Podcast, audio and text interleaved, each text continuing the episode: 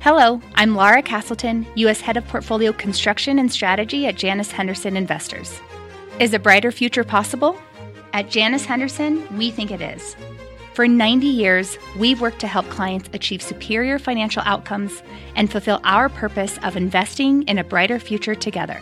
We know that this means our thinking and our investments are helping to shape millions of brighter futures for the next 90 years and beyond. To learn more, go to janushenderson.com.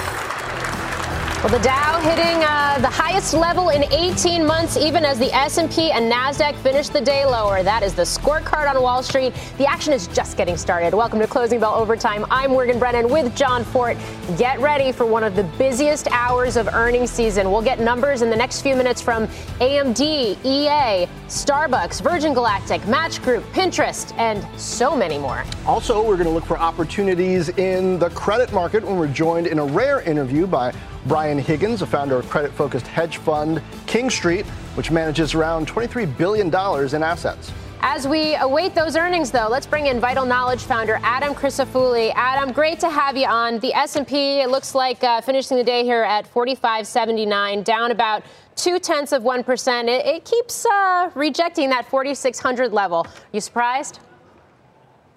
Yeah, I think there's definitely a valuation issue in the market right now, both on an absolute basis, um, you know, just looking at PEs on an absolute basis, but especially relative to yields, on especially on a day like today where you saw yields really jump. So, you know, in my mind, I think valuation is really the only major obstacle in the near term to this market. Um, but fundamental news flow remains quite supportive, and I think today was quite interesting how well stocks absorbed the move in rates. And I think part of that comes down to the shape of the curve. So you're seeing a steepening out of the curve, reflective of a lot of the Goldilocks data that stocks have been responding to now for the last several weeks. And so I think obviously higher yields exacerbates the valuation issue with equities, but I think so long as the curve continues to steepen out, so long as you see supportive news flow on the data front, on the earnings front, um, you know, I think the market will stay relatively bid. Um, you know, it's a question of how much higher can it get from here. It's like I said, there, there are definitely valuation impediments. Yeah, we had the Fed's Bostic on the tape not that long ago talking about uh, that if the economy evolves as he expects, that this would be a comfortable advocating for. Oh, no, that's not the line I'm looking at. I'm looking at uh, data that's consistent with an orderly slowdown, which sort of speaks to this Goldilocks uh, data that we've been getting so far. Look no further than ISM manufacturing this morning, JOLTS reading yep. today as well. Um, any any reason to believe that that could change, especially when you do see things like uh, credit tightening per the the survey we got yesterday? Yeah, I mean, there's definitely obviously still the risk of a slowdown for a variety of different reasons. You can argue that consumers have been sheltered from rate hikes. Um, you know, you're seeing that in housing, where a lot of a lot of mortgage rates are at far below current market levels. Um, you know, for a variety of reasons, you could say that there definitely are a lot of um, economic risks on the horizon as excess savings get exhausted, et cetera. But your bigger risk is that you see an acceleration in growth, like you see with Caterpillar today, the biggest cyclical stock on the planet hitting all-time highs up 8% on earnings. Mm. That suggests that there is an acceleration going on in the underlying economy. And the risk then is that that pushes yields higher and that forces possibly the Fed to even doing more. Um, so I think you're, that's kind of, at this point in time at least, you know, your risk is more, I think, that you don't have the type of disinflationary outcome that the Feds are looking for, um, in, in, which case central banks have to kind of reassess their outlook over the coming months. Adam, looking at some of these post earnings reactions, most recently Uber, you know, did pretty well, though it was a, a top line miss, um, and it was down significantly. Microsoft did pretty well several days ago. Yeah, it's lower. How, how, is the bar just really high? How much of it's valuation? How much of it might be sentiment? Um, as, as, well in combination with that as we look forward to some more of these earnings coming out today? Yeah, definitely. Especially for tech, you have a very high bar with some of these stocks. Obviously, tech has been leading the market higher for the last several months. So the bar has been high for, higher for these names. Um, you know, I think too for a company like an Uber or Microsoft, you bring up two great examples. You know, Microsoft reports a fully GAAP EPS number where pretty much everything is expensed into it.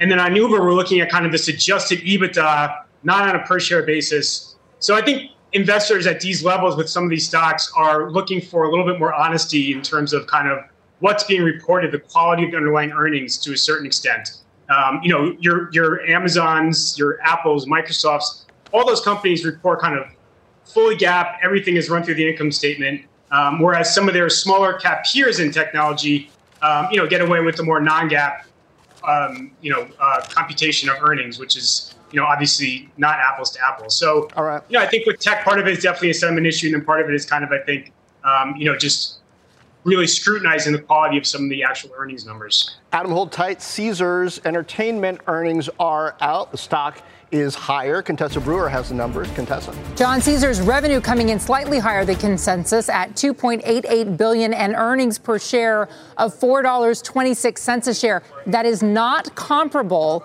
to the estimate of 33 cents because largely it's attributed to a one-time non cash GAAP tax gain during the quarter. Still, the company is pulling in same store adjusted EBITDA. Remember, that's a key metric of profitability in gaming of slightly more than a billion dollars. And for the first time, Caesars turned a profit in its digital segment. That's online and sports betting and iGaming. $11 million in same store EBITDA, beating expectations of $2 million. We are seeing some declines in year on year comparisons in bricks and mortar, but Q2 last year was Caesar's best quarter ever. And we do note that regionals came in better than expected here. On the call, we'll get more insight into that consumer behavior. You mentioned the stock up 2.8%. And don't miss my exclusive interview with CEO Tom Reeg. That's tonight on Last Call, John. Yeah, um, as you said, looking forward to that on last call. Now, from casino style gaming to video gaming, EA earnings are out. Steve Kovac has the numbers. Steve? Hey there, Jon. Yeah, shares down about half a percent on these results, uh, pretty much in line with expectations. Although EPS coming in at $1.47, we're not uh, comparing that to estimates. Revenues roughly in line, $1.58 billion versus the $1.59 billion expected and guidance pretty good, uh, basically in line for Q2, uh, up to 1.8 billion dollars. Street was looking for slightly above uh, 1.8 billion dollars as well, and then the, really crediting a couple game releases uh, throughout this quarter, especially that new Star Wars game that came out for these results, and continuing momentum around the FIFA game, which is actually about to get replaced by their own in-house uh, branded EA soccer game later this fall. Jon. All right, stock down 3% initially, at least, on those results, though. Starbucks earnings are out. Kate Rogers has the numbers. Hi, Kate. Hey, Morgan and John. Uh, mixed third quarter here for Starbucks. A very slight revenue miss coming in at 9.2 billion for the quarter versus estimates of 9.3 billion. Record revenues, though, uh, up 12% year on year. EPS a beat here, adjusted $1 versus estimates of 95 cents for Q3. Comps up 10% globally. That is a miss versus the 11% estimated by analysts, up 24% international, also a slight miss versus analyst estimates of 24.2% growth, uh, up 7% in the United States. That is also a miss versus the up 8.4% analysts were expect, expecting. Rather, the company says it's seeing a 6% increase in average ticket in the U.S., 1% increase in average transaction in the U.S.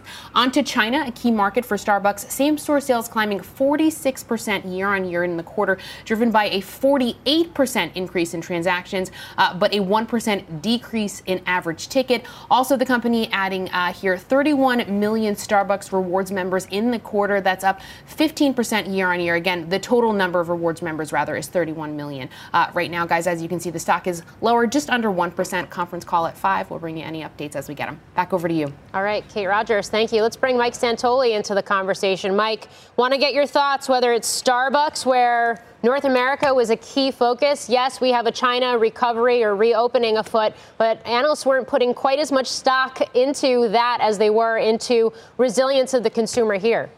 For sure, uh, Morgan. I mean, I think it's first of all the backdrop is a pretty ungenerous earnings season in terms of stock reactions, even when the companies beat, uh, and that's why I do think uh, Starbucks, even though the stock hasn't performed well this year, is backing off on the comp miss. Um, so you don't want to see the, the sort of loss of momentum relative to expectations there. Not necessarily a big story changer, but uh, you know the stock's at about its average valuation over the long term. Uh, so it doesn't seem as if necessarily you'd built in that cushion for that slight comp miss. We'll see how it goes uh, from here in the commentary, though. Uh, Electronic Arts, similarly, the, the note without raising guidance, having uh, having beat slightly, uh, seems like at least on reflex, it's going to be a, a, slight miss. So I think that right now we're in a in a market where most of the, the stocks have uh, have run pretty well, and uh, you really want to see a clear trajectory toward earnings growth uh, in uh, in 2024 into 2024 to uh, start rewarding the stocks better. Let me ask you more about that because I asked Adam. I mean, but EA is down more than 4%, at Yeah. least initially. We don't know how it'll shake out. That seems like a lot for just kind of not hiking uh, guidance, Mike. Uh, so is it more of a valuation issue or might the, the sentiment in the market be shifting? I think it's all about that. I mean, look, some people say valuation is sentiment, right? It's all kind of like what you're in the mood to pay for every dollar of earnings. So I think all that is in the mix. Um, now, I I still think that if you're not going to be raising guidance, um, uh, you know, after you've beaten in the one quarter, it's an implicit cut. I mean, we don't want to make too much of these small differences relative to consensus at this point. Uh, but I do think, you know, 4% i- is kind of the cost of doing business when you don't wow the street uh, in the second quarter. All right, Adam, want to get. Are we going to Pinterest? Pinterest earnings are out. Stay with us. Julia Boorstin has the numbers. Hi, Julia. On the bottom line, the company reporting um, 21 cents in adjusted earnings per share. That's beating an estimate of 12 cents. Uh, in adjusted earnings per share, revenue also coming in better than expected at 708 million dollars versus the 696 million expected. User numbers um, are pretty much in line, a hair ahead of expectations at 465 million versus the 463 million. That's the street account estimate. Um, average revenue per user, two pennies better than anticipated at $1.53. And Q3 revenue uh, is predicted to grow high single digits versus the estimate of up 7.7%. So perhaps a hair better than expected. We do see shares down uh, about 3.5% on this news. We're going to continue to dig into this and come back to you with more. All right, Julia Boorstin, thank you. Shares down right now. Don't miss Jim Cramer's exclusive interview with Pinterest CEO. That is coming up at 6 p.m. Eastern on Mad Money. And now Frontier earnings are out. Phil LeBeau has the numbers. Phil? Hey, Jon, this is a beat on the top and the bottom line. Frontier earning 31 cents a share, 3 cents better than the street in the second quarter. Revenue coming in at $967 million. The numbers within the numbers in the second quarter revenue per available seat mile down 14%, largely because passenger revenue increased 9%, but stage length also increased 8%. That's why you have the result of a drop of 14% in revenue passenger pa- revenue per available seat mile. Cost per available seat mile down 5% with a pre-tax margin in the second quarter of 9.1%. As for the guidance, the company now expects Q3 capacity of 21 to 23%, and they are expecting a pre-tax margin of 4 to 7% in the third quarter. Lots to discuss with Barry Biffle, CEO of Frontier Airlines, tomorrow morning. A Squawk Box exclusive. Don't want to miss what he has to say, especially when it comes to domestic travel, guys, because they note in their earnings release they are seeing some pressure on domestic demand as more people pivot to international trips. Back to you. Sounds like what you got from Alaska as well, Phil. Thank you. Uh, and Yep. with that, let me get back to Adam Crisafulli. Adam, um, Frontier slightly higher after hours. I will note uh, a couple weeks ago, this thing was trading about 10 ish percent higher than it is now. So maybe this goes, you know, to the pattern. This one had already come off a bit, unlike uh, some of the other names that we've seen take a little off after earnings. As we look forward to AMD, probably the big name uh, of today that is reporting, one that has had a nice run on some pretty high expectations of what it can achieve. No, absolutely. I think you know for AMD, a lot of people are looking for an update on their new, um, you know, their new AI chip, which is due out in Q4. Um, we heard from Intel already. It sounds like the consumer, the PC markets are stabilizing. The inventory's been, um, you know, the, the destocking process is finished. The enterprise, the legacy data center spending is still a little sluggish. Um, but I think for AMD, it's all going to be about kind of the update on this new AI chip. Is it launching on time? How much will they have available for it to launch? What's kind of the preliminary demand indications? Um, I think that's going to be the real, uh, you know, the real area of interest for this quarter tonight on the conference call. All right, we got more earnings to bring you. This time it's Virgin Galactic, which uh, has just become a revenue, officially a revenue generating company with its first commercial space flight at the end of last quarter. Uh, Virgin reporting a loss of 46 cents per share adjusted. That was uh, slightly better than estimates of 51 cents uh, loss. Virgin Galactic revenues, though, those missed 1.9 million versus uh, street estimates at 2.7 million. That's right, million. Because as I mentioned, they're just starting to ramp up that service. Uh, cash position, this is always a key metric for for this company as it is uh, beginning to, to uh, ramp that commercial service. That remains quote unquote strong. Cash, cash equivalents, marketable securities of $980 million uh, as of the end of June. That was a sequential increase of 106 million from the first quarter. Uh, company says that it is still planning to do its second commercial mission. This will be the first uh, private astronaut mission on August 10th is what they're targeting. The Delta class spaceships, which will be the next generation spaceships and sort of the um, class of spaceships that begins to get this company to a more regular cadence of space flights and thus towards free cash flow uh, and ultimately profitability that those are still on track to enter commercial service in 2026. Shares are down fractionally right now. Jon, this is not a name that really trades on the top and bottom line so much. it's really more on the guidance, even now, even still. I mean, really, the guidance, though, I mean, this was once a 30 plus dollar stock.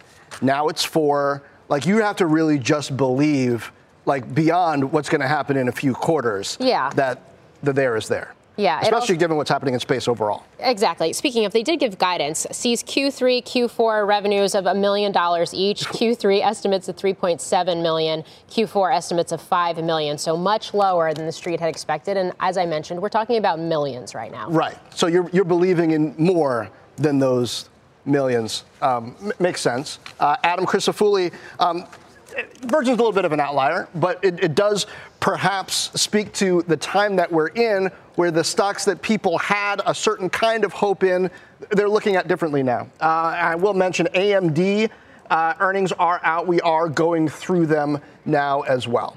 Adam?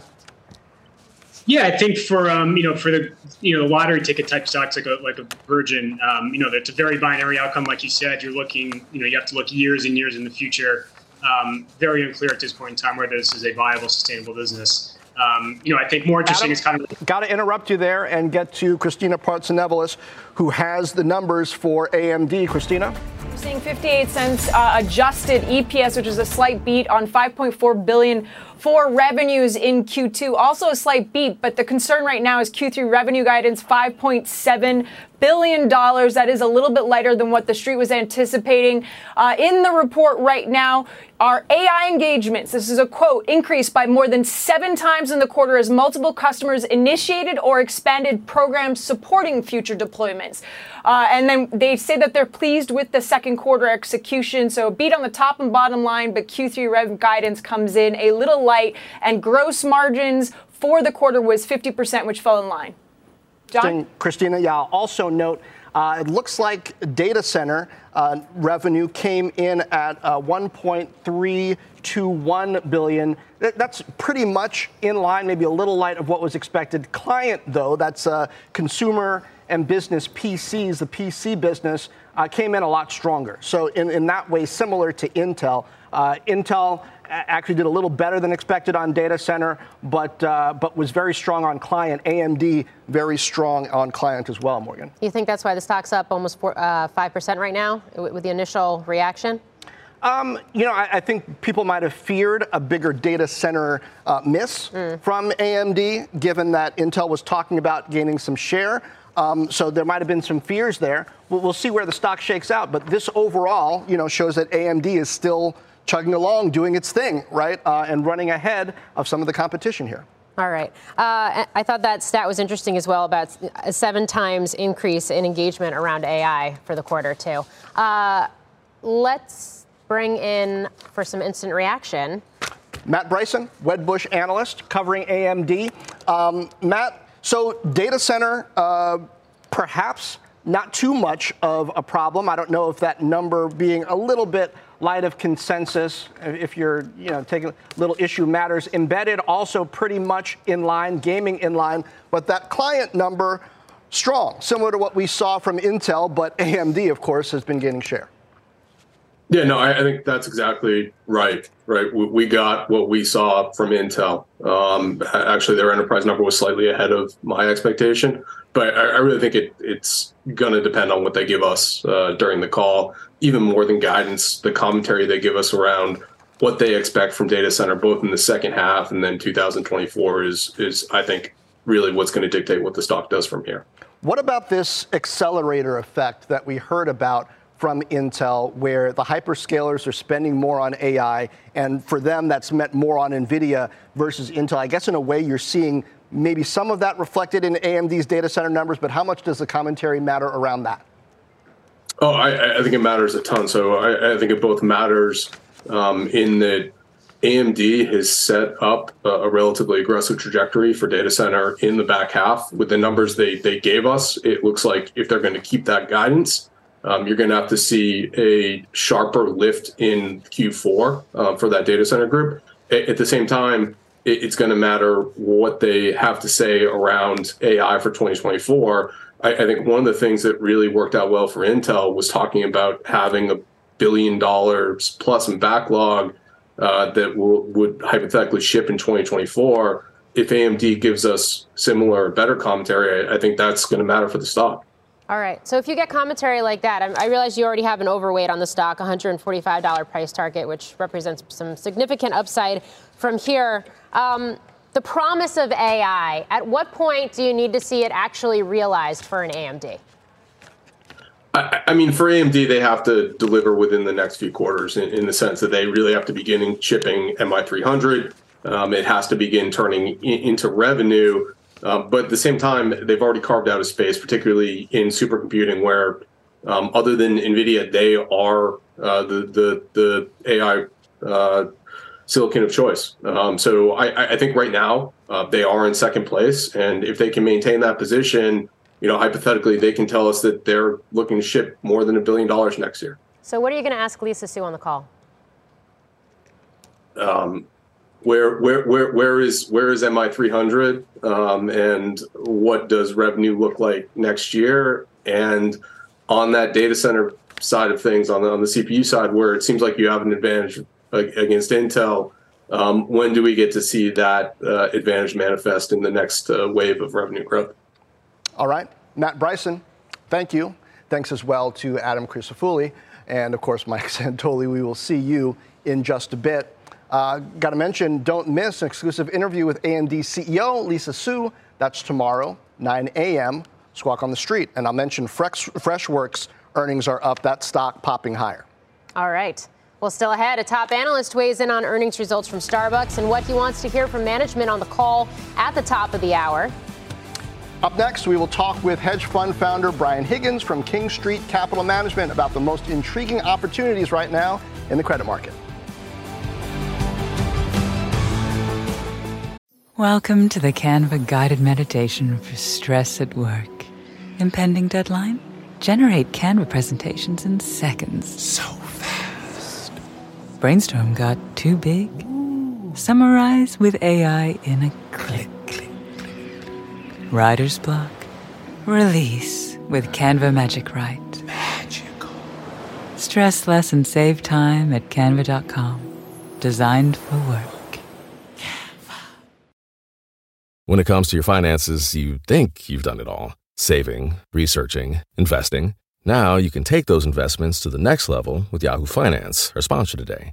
I have an investment account with Schwab and a 401k with Fidelity, and I use Yahoo Finance to consolidate them so it's incredibly easy to manage. They've been helping great investors like you for over 25 years. So, whether you're a seasoned investor or just looking to level up, Yahoo Finance can simplify things, putting all your tools and data in one spot. Yahoo Finance takes a 360 degree look at the financial news cycle. From breaking news, original editorial perspectives, analyst ratings, independent research, and customizable charts, they've got you covered. You can see all of your 401k and other investments by securely linking your brokerage accounts. Yahoo Finance gives you insights and helps you see your wealth in its entirety. That big picture perspective helps smart investors become even better. For comprehensive financial news and analysis, visit the brand behind every great investor yahoofinance.com, the number one financial destination. yahoofinance.com. That's yahoofinance.com.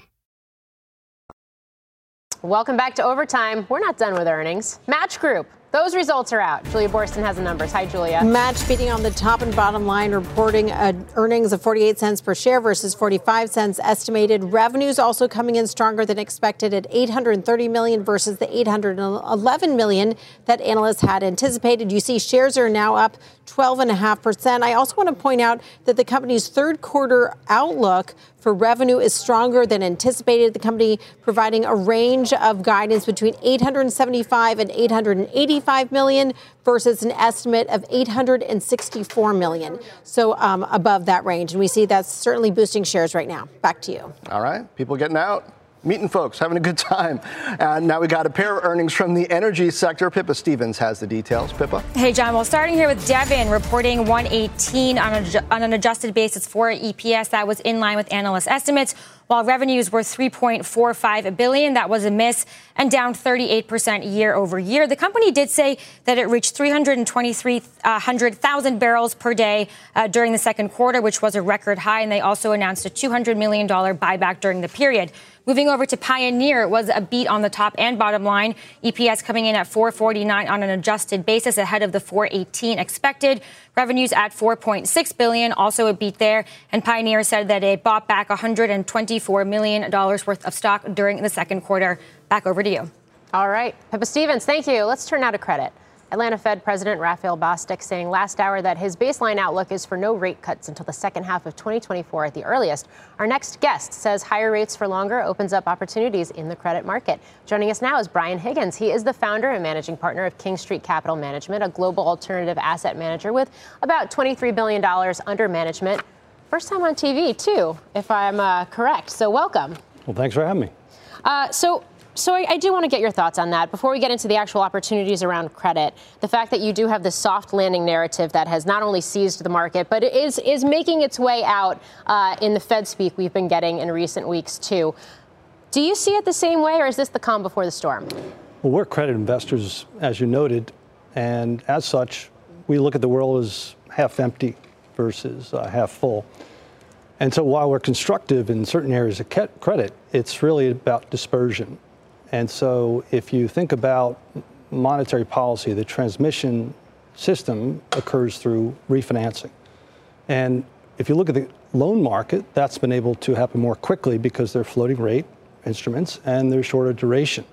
However, if you look at investment grade, much longer duration, high yield, uh, longer than loans but shorter than IG.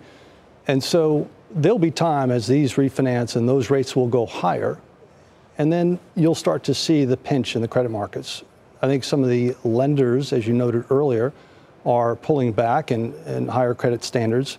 Uh, on top of that, Basel III regulations, the Fed's coming out with uh, new guidance and rules there. And so the capital for the banks and the regulatory environment would mean there's tighter credit standards. And so uh, banks in general, it's, it's a challenge for them because their cost of capital, they need sort of 10, 12%. And so on that uh, that creates great opportunities. We're, we're a long short credit investor, and so dispersion is good for us, and we're excited by that.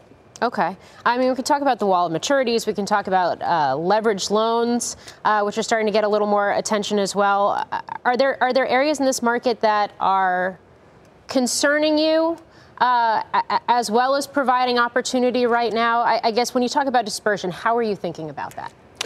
Well, if you look at the overall indexes, the high yield index, you look at the investment grade index, most of the returns come from the base rate, not the spreads. And so as you roll forward and think about if we do have some sort of slowdown or uh, you know rates go down, you're locked into these rates. Uh, either way, whether through a credit or rate perspective, uh, it's going to be a challenge. And this comes on the heels of, of two years where the investment grade indexes uh, had down years, which hadn't been happened in, in generations. And so one is to be mindful that uh, you know you're you're making these longer term bets in, in fixed income securities. You need to be compensated for it. And so we try to price illiquidity, and hmm. we look at what the credit markets are doing, what the underlying companies are doing, and while there's you know strong top line, uh, I think it's important to note within these high yield and investment grade markets and loan markets, there are uh, difficulties, and that's the beginning. We call the worst go first. Okay. So, so if I'm a company right now looking to issue debt, I think part of what you're saying is uh, I've got to pay better, right, than investment grade, than you know government bonds, and so it, it's going to be expensive for me. So if I'm playing at home, can I buy riskier corporate debt right now, or is that dangerous? Do you do you want to wait until you see how both the Fed and you know the consumer uh, for the rest of this year pans out? Well, as you said, there's a lot of debate on the economy, and the base rate being quite high. If you look at short duration, we're looking at short duration, higher quality liquid situations which produce you know high single digit yields.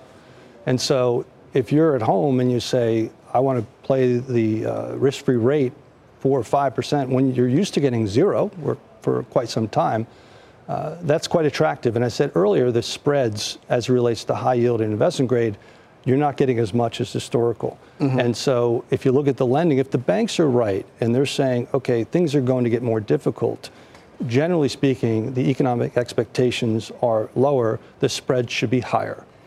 And okay. that's sort of the forward curve. So uh, default rates have been quite low. But if you look at the loan market, think about the loan market. We went from 3 to 6% in defaults. Right. Recovery rate only 20 cents on the dollar. Traditionally, that's 70 cents on the dollar. So that would be so concerning this is the worst me. going first. Correct. So uh, if the economy does sour, though, even if we get um, the Fed stops raising or even cuts a bit, if the economy goes south, riskier companies are probably going to be at greater risk. So they might still have to pay more, right, uh, for capital. Correct. And think about the government, right? We're running at trillion and a half if you exclude the student debt, a trillion eight. Uh, that's that's going to be larger, and and so there's a competition for capital. The government needs funding, the economy and, and certain companies need funding, and so there's a competition for for uh, funding that uh, will force or keeps rates uh, at a higher level. So so what does this mean for you? Because you have the hedge fund um, credit focused hedge fund, hedge fund, but you've also expanded beyond that. You've got collateralized, collateralized loan obligations, you've got real estate, you've got growth lending you've been doing as well. How much, I guess, how much does that provide a, an additional opportunity right now? How are you balancing that against what, what you've been doing for three decades? Well, we've always done all of these activities within uh, our, our business. And so uh, it's, it's just, and always looking at as things come in, we're agnostic, right? We're up and down the capital structure. We're mm-hmm. a global firm. Uh, we really try to figure out what is the best risk reward. As I said, being a long short credit uh, business, we're able to price illiquidity. So to the extent we want to extend credit and be out on the longer duration, we need to get compensated for that, given the uncertainty, whether it be rates or the economy. CoStar CEO was just here giving us some data on not just vacancies in office, but space that might be sort of getting paid for, but nobody's occupying it, and how dangerous that is. Are you sort of eyeing, circling the office market, looking for bargains to happen? How are you treating it? Well, the office market, as everyone understands, whether it's uh, uh, big city or it's uh, you know suburban, uh, it is certainly uh, very difficult I think the, the cities are going to be concerned because they're looking at the tax revenue, and there's a lot of zoning regulations if there are alternative uses that you were to look to deploy in those in those sectors. We're looking more on the financing side of it versus the equity side. So we're staying senior in the capital structure. Uh, there, there is definitely a difficulty in pricing because you have 60% less transactions. So the transaction volume is followed. So there's a you know, price discovery that needs to go on. Again, monetary policy happens through tr- transmission of refinancing and repayment, and valuations at the moment in certain sectors, illiquid sectors, are still finger in the air. And so we know there's secular challenges, potentially cyclical challenges. It's an office market is, is, is certainly difficult to predict, and so one would ex- I would exercise caution uh, in that sector. All right, Brian Higgins, it's so great to have you on. Uh, we appreciate your insights today, uh, and we hope you'll come back and join us again. Oh, I really appreciate talking to you. Enjoyed it. Thank you. Good to have you. We've got more earnings. Elf Beauty.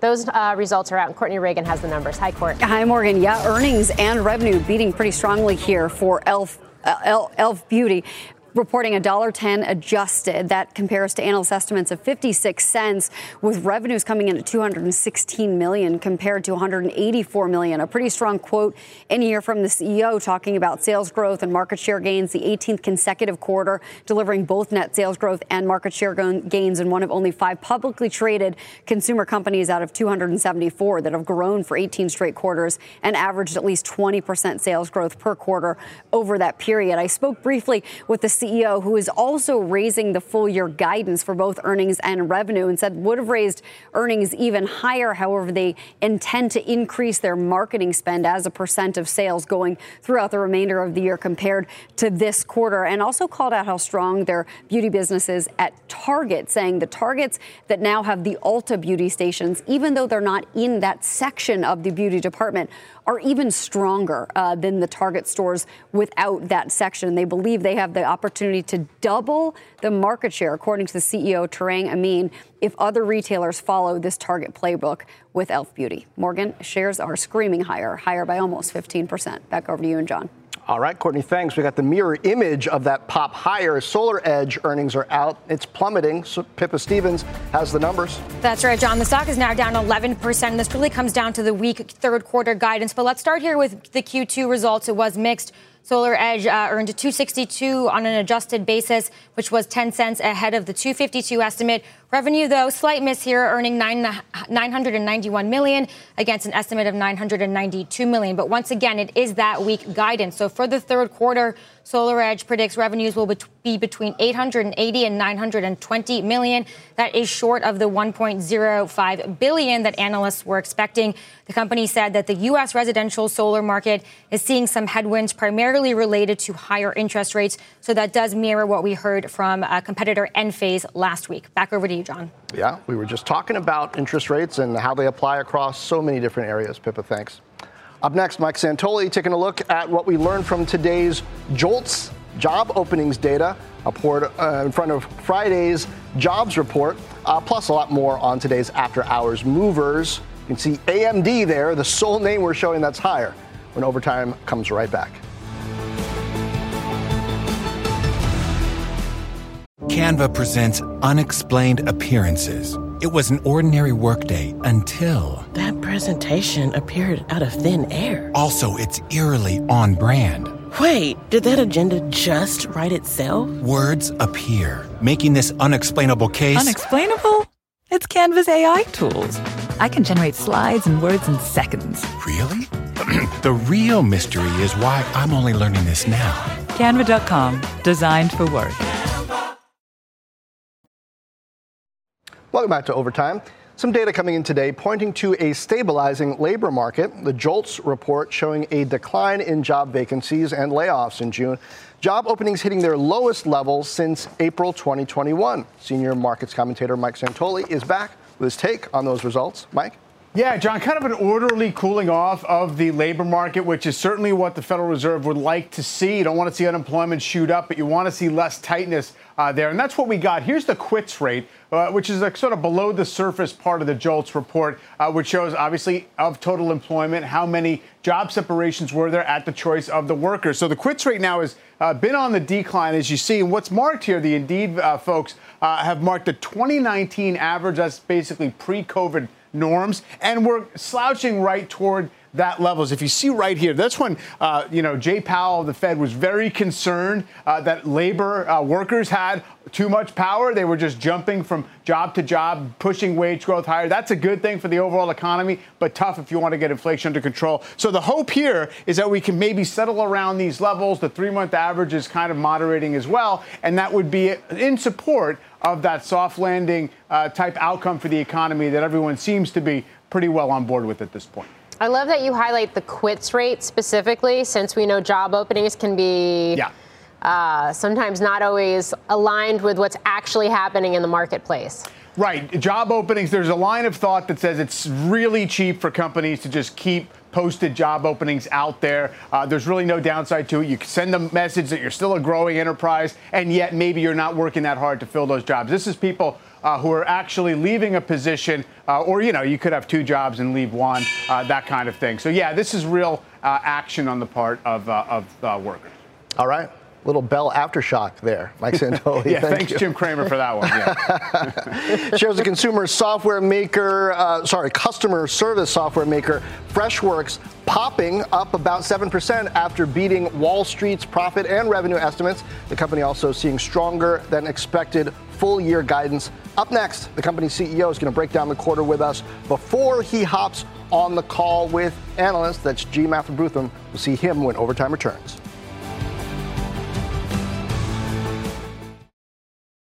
Uh, welcome back to Overtime. Look at shares of Freshworks up there 15%.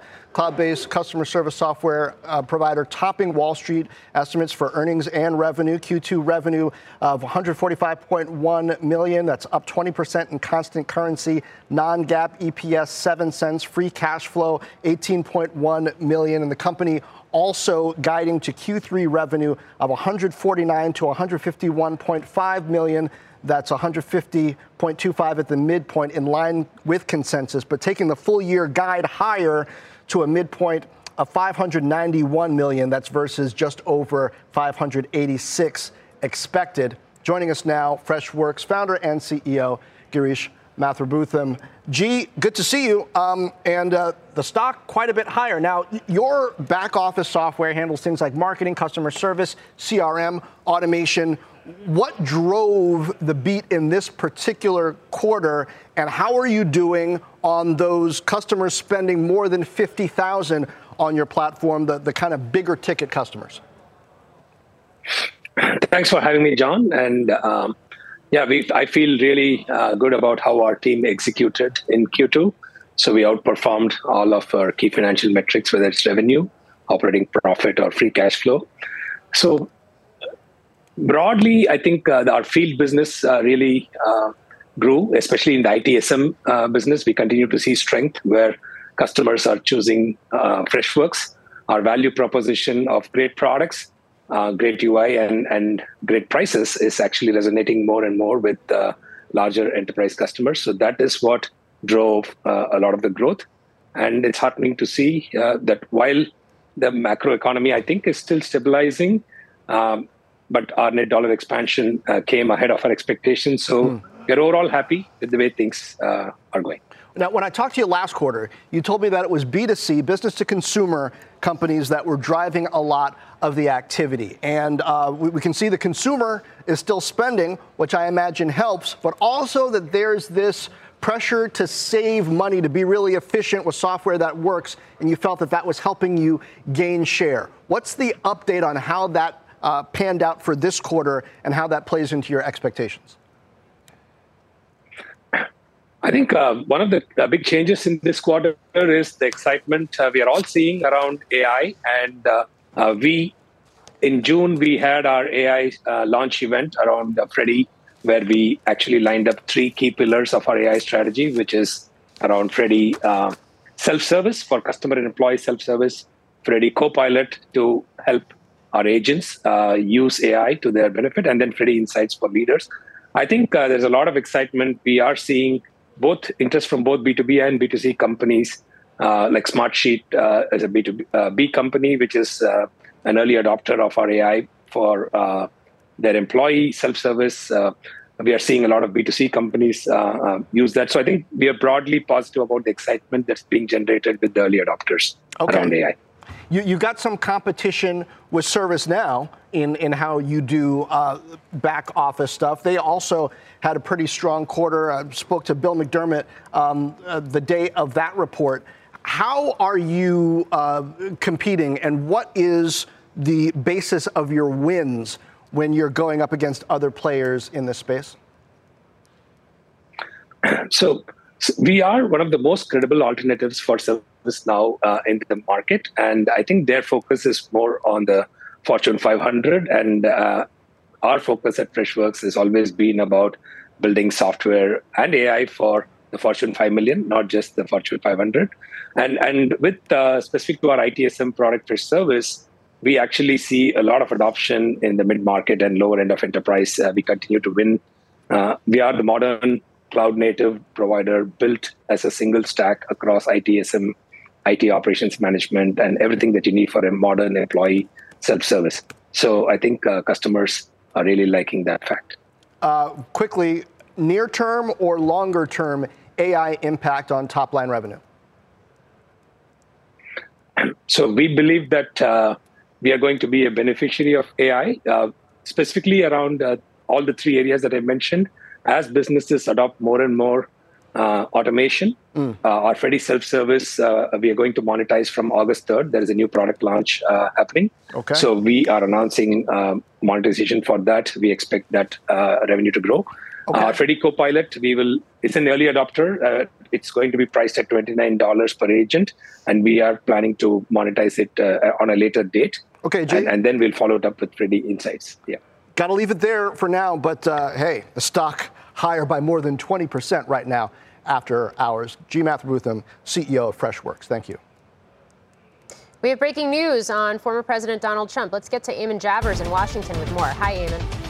Hey there, Morgan. The former president, Donald Trump, just posting on social media just a few moments ago that he expects to be indicted in about 10 minutes' time by the special counsel, Jack Smith. The former president calling this prosecutorial misconduct in a social media post that appears to be designed to sort of pre butt any indictment that may or may not be coming. The former president says, I hear that deranged Jack Smith, in order to interfere with the presidential election of 2024, will be putting out yet another fake indictment of your favorite president, me, at 5 p.m. Why didn't they do this 2.5 years ago? Why did they wait so long? Because they wanted to put it right in the middle of my campaign. That coming just a few moments ago from the former president of the United States. We don't have have information right now, Morgan, to confirm whether or not uh, such an indictment is indeed in the offing. There's been an enormous amount of speculation here in Washington over the past several hours uh, that something might be coming. But other than the rumor mill, we can't say for sure uh, that Jack Smith intends to do the thing that the former president says now he intends to do. So we'll wait and see. But you now have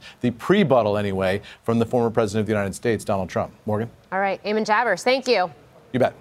Well, it's been a wild hour of earnings and it's rolling on. Up next, some of the key after hours movers that need to be on your radar. Stay with us.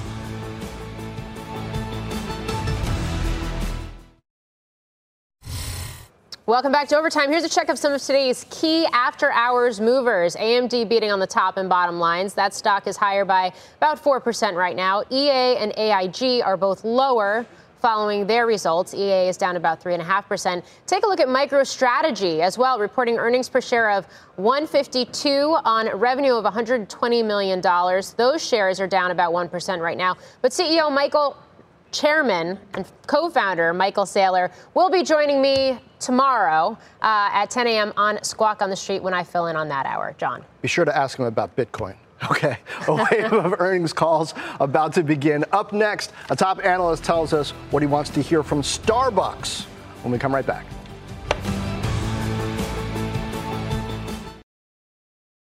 Welcome back. Starbucks stock, stock, is falling slightly after reporting results earlier this hour. The earnings call kicks off in just a few minutes. Joining us now, Stephens analyst Joshua Long. Josh, what are you looking for on the call, especially as we did see this reigniting uh, of China's same store sales, but North America missing the mark. No, absolutely. Thanks so much for having me. What we're looking for is conversation around this all around brand momentum. So, although the top line did disappoint, slightly you have to think about it in the context of the overall results. And when you look down the middle of the P&L and the margins, those were much better than expected. So I think that sets the stage for some strong momentum into year end and then possibly a better story here into fiscal 24. Okay. Um, in terms of pricing power for Starbucks, how much does that matter here, uh, especially if you do see start, start to see some commodity costs come off? No, that's a great question. I think at the end of the day, the way that we're thinking about it is Starbucks is the epitome of an all around kind of affordable luxury for consumers. So, although prices have gone up over the last couple months, I mean, thinking about that core Starbucks coffee experience, here, at least here in the U.S., and the strong uh, uh, transaction trends that we've seen, think that that uh, overall occasion is really uh, really insulated, and I think as long as you continue to see brand innovation, product innovation, mm-hmm. and then leaning into that really strong loyalty program, I think that's where uh, you know we can really see some upside going forward. Okay, Josh Long, thanks for joining us ahead of the call, which kicks off in oh, about 15 but, seconds. yeah, I'm looking forward to Qualcomm and Etsy tomorrow. Qualcomm after what we've seen for the chips, and then Etsy, you never know. Yeah, DoorDash will be one to watch too after Uber today. That's going to do it for us here at Overtime. Fast Money starts now. This podcast is supported by FedEx. Dear small and medium businesses, no one wants happy customers more than you do. That's why FedEx offers you picture proof of delivery, packageless and paperless returns, as well as weekend home delivery to 98% of the U.S. on Saturday and 50% on Sunday. See the FedEx service guide for delivery information. FedEx Ground service is also faster to more locations than UPS Ground. See what FedEx can do for your business. Absolutely, positively FedEx.